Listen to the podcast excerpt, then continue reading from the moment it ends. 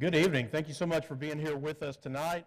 It's wonderful to see you and worship together, fellowship together, and if you're visiting with us, we're especially glad to have you with us. Thank you for being here with us tonight, and please let us know if we can serve you in any way, if we can help you in any way, and we hope to see you again soon, and we hope that we treat you kindly and that we make you feel welcome and make you want to come back, and we sure encourage you to come back, and you know, it helps when visitors come, and we have a few minutes before service and at least a few after. That helps people catch up and say hello to you. It's harder when people come in late and leave before the last amen is said, but we want to encourage you. Let us at least say hello to you, and we're so glad to have you with us tonight. We're looking at our lesson tonight, and we want to look at a big question that Jesus asks, and it's one that he asks his disciples actually right before he began to tell them about his pending arrest and crucifixion and then later resurrection. He asks this question a long time ago to people who lived a long time ago, and so we want to look at this question and ask, is this something that is relevant to us today? Does this question matter to us today? Is this something we should consider or ask today? And so we'll see what that question means and how we might respond to that. So let's look at Matthew chapter 16. We'll start at Matthew chapter 16, where we'll find this question. Matthew 16:13 through 18. Now here, a little bit of context before we get to that. We see that Jesus has been challenged, if you look a little bit earlier there in chapter 16, a little bit earlier in the chapter, we see that Jesus has been challenged by the Pharisees and Sadducees to give a sign. Prove you are who you say you are. Prove to us. Give us a sign, do a miracle, do some kind of card trick, do something. Of course, they were always testing him, giving him a hard time, trying to trap him, trying to trick him, and of course, they never could. And so he dealt with them. He went on. He and his disciples left where they were, and they got in a boat to sail to the other side of the water. And the disciples, while in the boat with Jesus, going to another place, realized they forgot their food. No one brought any food. No one brought any bread.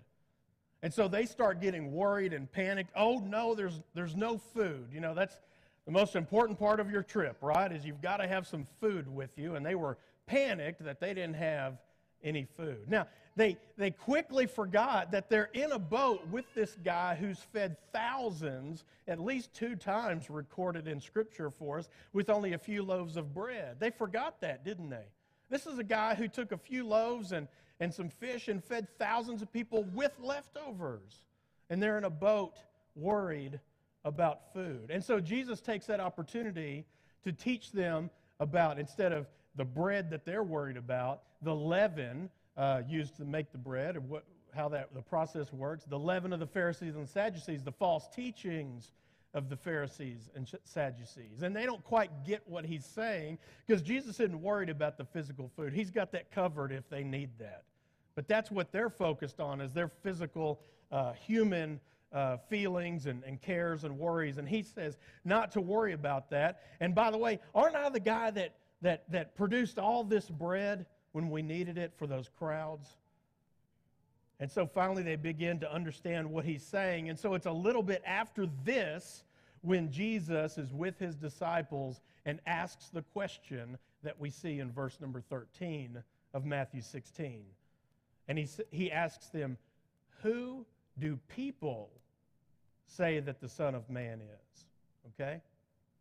Now, in verse 14, they jump in and give them an answer. They've been hearing from the crowds. The people have been telling them, so this is who Jesus really is. And they've been hearing the whispers and the sidebar conversations. And in verse 14, they reply, and they said, some say John the Baptist. Others say Elijah, and others Jeremiah, or one of the prophets. And now look at verse number 15 there in Matthew chapter 16. He said to them, but who do you say that I am? Simon Peter replied, "You are the Christ, the Son of the living God." And Jesus answered him, "Blessed are you, Simon Bar-Jonah, for flesh and blood has not revealed this to you, but my Father who is in heaven. And I tell you that you are Peter, and on this rock I will build my church, and the gates of hell shall not prevail against it." So what do you notice about the first question? What do you notice about the first question? What Jesus was asking was, what do they say? Who do they say? What are you hearing others say? You see that? He wasn't asking them their opinion or belief at the time. He was asking, what are other people saying? What do other people believe? And he listened to their answer. And then what did he do with the second question? Do you see that? What did he do with the second one? He turned it personal to them. He said, okay, you've heard that. You've heard what people say. You've thought about that. Y'all probably talked about that. Of course, Jesus would know if they had and would know what they were saying, what was on their hearts. So he said, okay, so you know all that, but who do you say that I am? Do you see the difference there? Who do you say that I am? So you hear what they say. Who are you saying that I am? And so Simon Peter says, "You are the Christ, the Son of the living God." Peter knew who Jesus was. He was convinced of who he was. He was convicted about who he was. Peter was clear. He knew who Jesus was. It wasn't just, oh, I think I heard this, or, you know, some people say that, or this is a good theory. It wasn't any of that. It was, I know who you are. And he proclaimed that he was the true Christ, the Messiah, the Son of the living God. Now, let's look at John chapter 17 and verse 3. Now here, in this, there's a larger context here. Here Jesus is praying to God on behalf of the disciples because he's about to be arrested and crucified. So look at John 17:3, where Jesus is praying to God, and he says, he's saying this to God in his prayer, and this is eternal life, that they, my disciples, know you, the only true God, and Jesus Christ, whom you have sent. So, you see the similarities in what he asked his disciples, but who do you say that I am? And then over here in his prayer, he says, this is eternal life, that they know you, the only true God, and Jesus Christ, whom you have sent. Jesus says that eternal life is knowing Christ and his Father. Now, back in Matthew chapter 16, verse 16, is where we see that similar question, that similar thinking and statement, who do you say that I am? So knowing God and Christ is different than knowing about or knowing something of. Again, the other people, when Jesus asked, who do others say that I am? They had some facts and opinions and theories and all of that kind of stuff. They had read the daily news, and they had read the trending tweets about who this guy is, and they were all wrong, weren't they, in who their assessment of Jesus was. And he wanted to know who they were, who they personally believed he was. And then he prayed that, I pray they will know us, God, and your Son, me, because that is eternal life. To know Christ and to know God is eternal life. You can't have salvation if you don't know the one who gives it, can you? You can't have forgiveness of sins if you don't know the one who gives that forgiveness. And so it doesn't mean merely agreeing to some facts or some conjecture or some beliefs or opinions about who God is, who Jesus is, eternal life, or things that you heard or things that grandma used to say. That's not what Jesus is talking about. He's talking about something deeper, something more significant, something greater than just some intellectual agreement to, yeah, I think Jesus probably existed, and God, if there's a God, he's probably real and he probably wants us to be good. That's not at all what he was talking about. He said, that they may know you and the one whom you sent. So we're talking about this deeper knowing. So now let's look at a person who didn't understand this in Mark chapter 10, verse 17. We'll start in verse 17. And we won't read the whole entire thing, but let's look at, this is a story about a rich young man. Now look at what happens in starting in verse number 17. And as he was setting out on his journey, a man ran up and knelt before him and asked him, "Good teacher, what must I do to inherit eternal life?" Do you see that? Eternal life. We're talking about eternal life. Who do you say that I am? And then in John 17:3, the prayer that eternal life is to know God and know Christ. So what must I do to inherit eternal life? And Jesus said to him, "Why do you call me good? No one is good except God alone. You know the commandments." So Jesus knew where the guy's coming from, and he's testing him. He knows exactly what he's doing as soon as the guy approaches him. So, you know the commandments. Do not murder, do not commit adultery, do not steal, do not bear false witness, do not defraud, honor your father and mother. And he said, and then the young man said to him, "Teacher, I've done all these things I've kept from my youth." And Jesus looked at him, and notice what Mark records. Jesus looked at him and what? Loved him. He wasn't mad at him.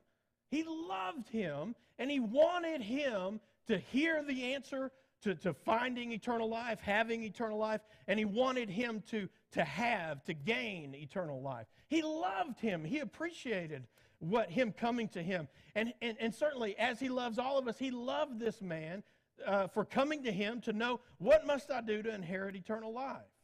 So Jesus isn't mad when you ask questions. He's not upset that you don't understand something, or that you don't have it all together, but he also was testing him, and he gave him an answer. So what does he say? He says, Jesus, looking at him, loved him and said to him, "You lack one thing." So great, you've done all these things since you were a young person. That's wonderful. Pat on the back, high five, fist bump, everything. Wonderful. You've done great, but you lack one thing. Sell all that you have and give it to the poor, and you will have treasure in heaven. See that eternal life? And come, follow me. Now, you would think he asked a question, he got the answer, and it was the answer from Jesus, whom he said he called good teacher. He knew who he was. He wanted the answer. He wanted this eternal life, obviously. But he didn't like what God had to tell him. He didn't like God's way of doing it. I mean, he had been a good guy. He was probably influential, had a great reputation, a guy we could respect, probably somebody who would be friends with, probably had done a lot of good. This is a good, decent guy. But he lacked one thing, and he didn't want to hear what God had to say. And so, disheartened, verse 22, by the saying, he went away sorrowful, for he had great possessions. And Jesus looked around and said to his disciples, "How difficult it will be for those who have wealth to enter the kingdom of God." And the disciples were amazed at it. Why would you say something like that, Jesus? But Jesus said to them again, "Children, how difficult it is to enter the kingdom of God. It is easier for a camel to go through the eye of a needle than for a rich person to enter the kingdom of God." And they were exceedingly astonished. They are not getting what Jesus is saying, and said, "Then who can be saved?" And Jesus looked at them and said, "With man it is impossible." See, the rich guy, the young guy, he came to him and said, I have done all of these things. So do I have eternal life, or is there something else I need to do? What's that one more thing I need to do? I mean, I'll just go buy it today. I'll just go pay for it. I'll just go do it today. Do I need to give away some more money? I'll go do that. I'll go serve whatever a little more if I need to do that. What do I need to do to inherit eternal life? And Jesus says, with man it's impossible to be saved, but not with God, for all things are possible with God. Peter began to say to him, "See, we've left everything and followed you." And Jesus said, "Truly I say to you, there's no one who's left house or brothers or sisters or mother or father or children or lands for my sake and for the gospel, who will not receive 100-fold now in this time houses and brothers and sisters and mothers and children and lands, and with persecutions, and in the age to come eternal life. But many who are first will be last, and the last will be first." So he's saying, you've left it all now. You're going to get your heavenly reward. That's what it's about. But the young man didn't like Jesus' answer. And sometimes we do that when we come, we want the Word of God. We want to know what the Bible has to say. We want to know what we should do and how we should live and what's the accurate belief on a thing. And then when we get it, we don't like it. Well, why would God do it that way? Now, maybe that's a fine question to wonder and want to know why, but this guy heard the answer and then got sad, and I think the King James says his countenance fell, and he just turned away and said, well, forget that. I don't want that. And sometimes we do that. Don't we? Well, why would God want us to be baptized for the remission of our sins? I mean, it says it right there, but that just doesn't make sense. Well, that's because he said it and that's what he wanted. I mean, he could have said, go eat a bowl of ice cream and you'll have salvation. And nobody would have a problem with that, especially because there's even lactose intolerant ice cream now that you can get. No, everybody could do that. There'd be no problem. Everybody would be jumping for joy to go do something like, well, you tell me I got to do that? That just didn't make sense, God. Why would you want me to do that? Because I do. Because that's what I said. It's what he says in his word. Okay, now, so what do you see in this story? What do you see? The rich man, the young man, had all the right answers, didn't he? He had it all together. He knew he was right with God, and he had done all the right things and lived a decent life. But when Jesus confronted him with the one thing that he lacked that was keeping him from keeping God first in his life, he wasn't willing to give that thing up. And the message is not rich is bad. The message is not money is bad. His problem was, as we learned from Paul in 1 Timothy 6, it was that love of money, wasn't it? Because that was coming first. That was giving him his security. It was that love of money, and he couldn't let that go. That was standing between him and God, and he couldn't let that go. And Jesus knew that, and that's why he tested him with that. That's all he lacked. But that wasn't a good enough answer for him. So Jesus got straight to the problem. This guy knew all about God, knew all the Bible class answers. He could raise his hand and tell you all the right answers about any question you asked in Bible class. But there was one thing. He was letting something between him and God, which means between him and eternal life, which means he said, I want to know God. He knew a lot about God, didn't he? He knew of God. He knew of Jesus. He says he obviously believed in Jesus. He called him good teacher. But he didn't want to go all the way like Jesus prayed for. I pray that they would, saying, this is eternal life, that they know you and your Son whom you have sent. And then when Jesus asked his disciples, but who do you say that I am? It wasn't, do you know my name? And do you know where I'm from? Do you know my favorite color? Do you know, are we friends on Facebook? It wasn't stuff like that. It was like, do you know me as your Savior? And that's why Peter's answer tells us, he says, you are the Christ, the Son of the living God. That's a different kind of thing just to say, well, I'm a good person. I go to church, or I do good in the community, or I'm a good example, or, hey, I'm not the one making and selling meth out there. You know, that's a totally different kind of thing. This is, are you living a kind of life as if he is your Savior? Do you, like you believe that? That's what he's getting at. Do you know him at that level? And the rich young man simply didn't want to know him. He didn't want to go that far in knowing him. So what did Jesus mean when he asked, but who do you say that I am? And what did Jesus mean when he said in his prayer, and this is eternal life, that they know you, the only true God, and Jesus Christ whom you have sent? Think about the Old Testament sacrifices. Think about the Old Testament sacrifices. There were many sacrifices that God wanted individuals or his people to do. One of them was, we see a ram slain in the place of Isaac, Abraham's son, when God told him, go up there and put your son on the altar and sacrifice him. And right at the last minute, God stopped him right before he sacrificed his son and provided a substitute for Abraham's only son. You see that? Look at those Old Testament sacrifices and what they teach us. Now, then we see the Passover lamb that was slain in place of the firstborn in the Old Testament. Now, then we see that when the law was given, there were many sacrifices and offerings that were commanded to be given to God at the temple. Now, Leviticus 1:4 tells us that when someone brought a sacrifice to the temple, that they had to place their hand on the head of the burnt offering. Now, why would they do that? They had to place their hand on the head of the burnt offering, the goat, the bull, whatever it was, the sheep, because it was a way of saying, he's here for me, taking my place. This animal, this sacrifice, I should be here. He is taking my place. Do you see that? And then we see on the cross that Christ fulfilled everything the Old Testament sacrifices meant,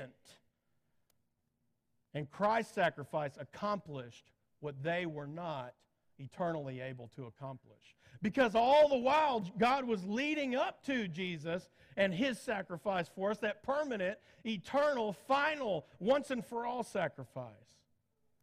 And everything leads up to that. And so, understanding that, to see that, look at even this, going all the way back to all of the sacrifices, what they meant, and understanding that, and then to understand what it was that Jesus did for us, that He provided that effective substitute for us by offering Himself to God as a substitute.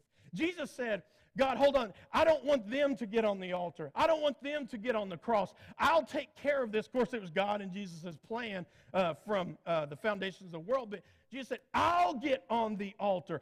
I'll be the sacrifice for them, that perfect lamb that was slain, and all of our sins went on Him. Look at Isaiah 53, 4 through 6. Surely He has come, surely He has borne our griefs and carried our sorrows. Yet we esteemed Him stricken, smitten by God, and afflicted. See, that's what we thought of Him. But He has borne our griefs and carried our sorrows.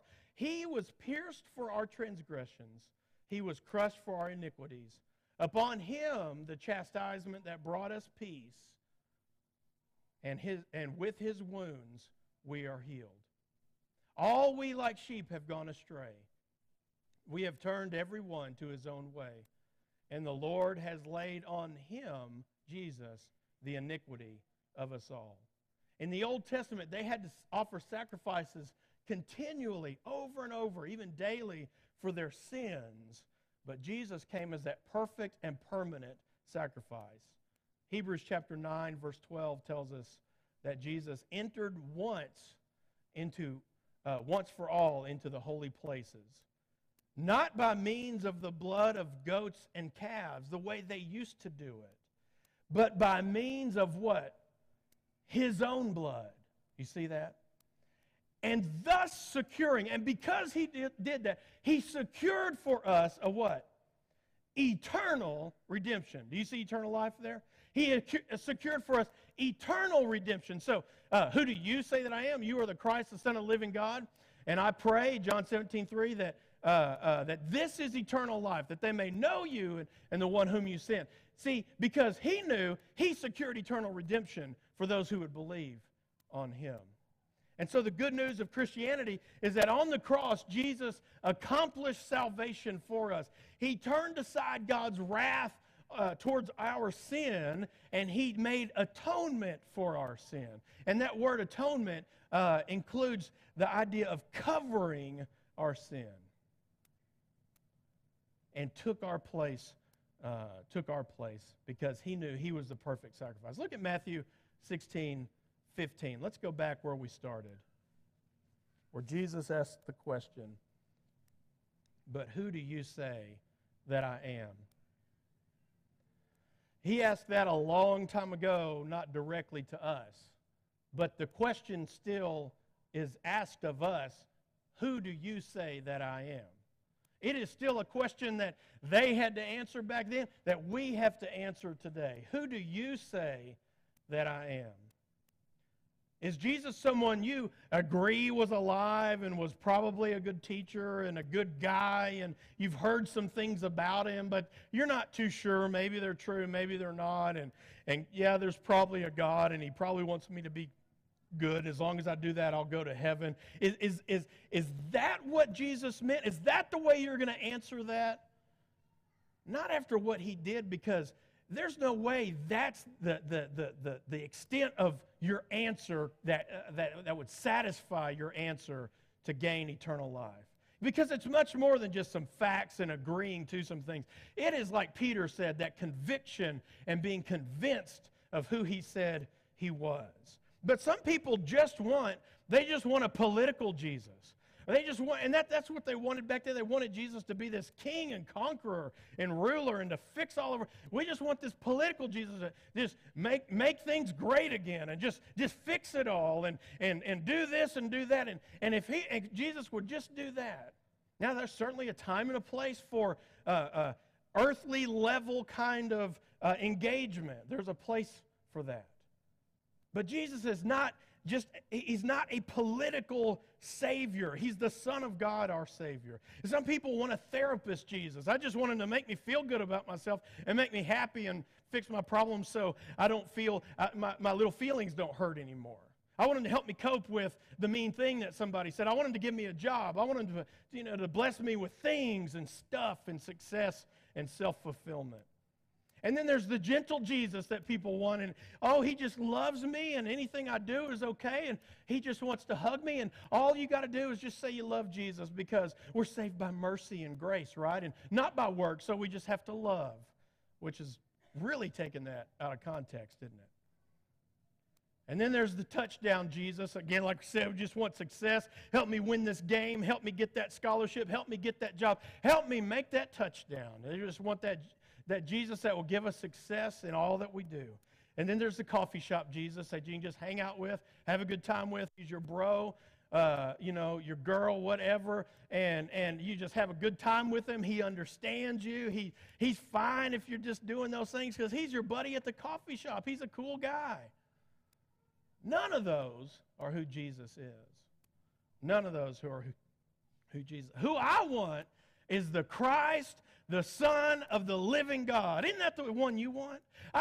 Those others are man-made Jesuses. Those aren't the real ones. What we want, what we need, is that Son of the living God, that one who gave his life for our sins. And if we would just turn to him, we would know that eternal life with him.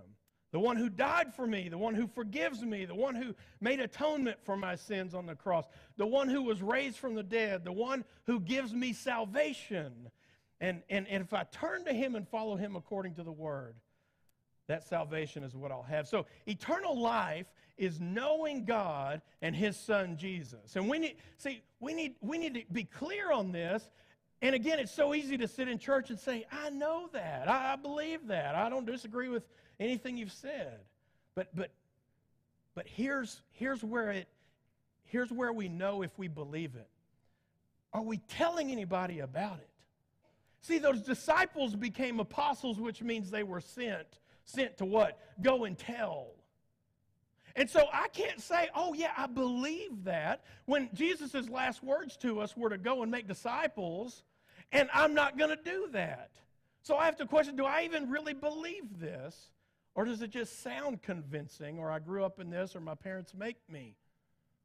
So if I believe it, am I going to live it? And how am I going to take this to the world? Because it's not the preacher or just the teachers or the elders or the deacon or whoever. It is all of you that has to take this message of eternal life to other people. So a preacher or a program or something like that may attract people and certainly may help people, and all those things are wonderful and good. But a church doesn't grow. People aren't added to the body of Christ, and I don't mean grow by someone got mad over here and decided to come over here or making their rounds or whatever, and we want to be a great place to be and all of that. But I mean making disciples, reaching lost souls. That's what I'm talking about. If we believe that, we've got to do that. And I know I can do a better job at that, and maybe you can too. We've got to spread the gospel because, look, the family center isn't about a building. It's not about an office. It's not about an activity room. It's not about more classrooms. It's not about a cool space outside. It's not about any of that at all. It is about helping us do the work of the Lord. That is what it's about. That's what it's about. So if down the road, now we want to take care of it, but if it gets worn out, I hope it gets worn out because we were serving God and we had things going on that helped people, that reached people, that brought people in, that helped our people grow, all of those kinds of things. That's one of the things I remember from our preacher back home at the Shiloh Road congregation in Tyler. I was little. I wasn't even in the youth group yet. And I remember him saying, because we added onto our building, and back then, you know, everything was paneling. You remember paneling? It's in your house. It was everywhere. Everything was paneling. And he said, I hope this building gets worn out by us using it for God. Now, we're not saying don't be a good steward and go tear stuff up. You know what I mean? Use it for the work of the Lord. That's what we got to do. That's what we got to do. So a facility is about what we can do with it for the glory of God, okay? And so if we can help you tonight, if we can help you live in the reality of eternity with Christ, we want to do that tonight. If we can help you know that eternal life, if you don't know Christ at that deeper, more real, more true, more accurate, intimate, personal way, we want to help you with that tonight. If you have questions or doubts, we want to help you with that tonight.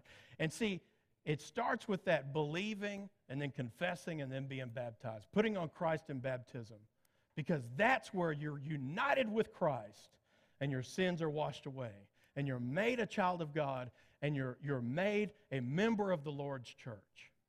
That's how that works. That's just the way God did it. And that's the way it's taught in His Word. And if we can help you in any way tonight, if we can help you in your relationship with God, we're here for you. You can come now as we stand and sing.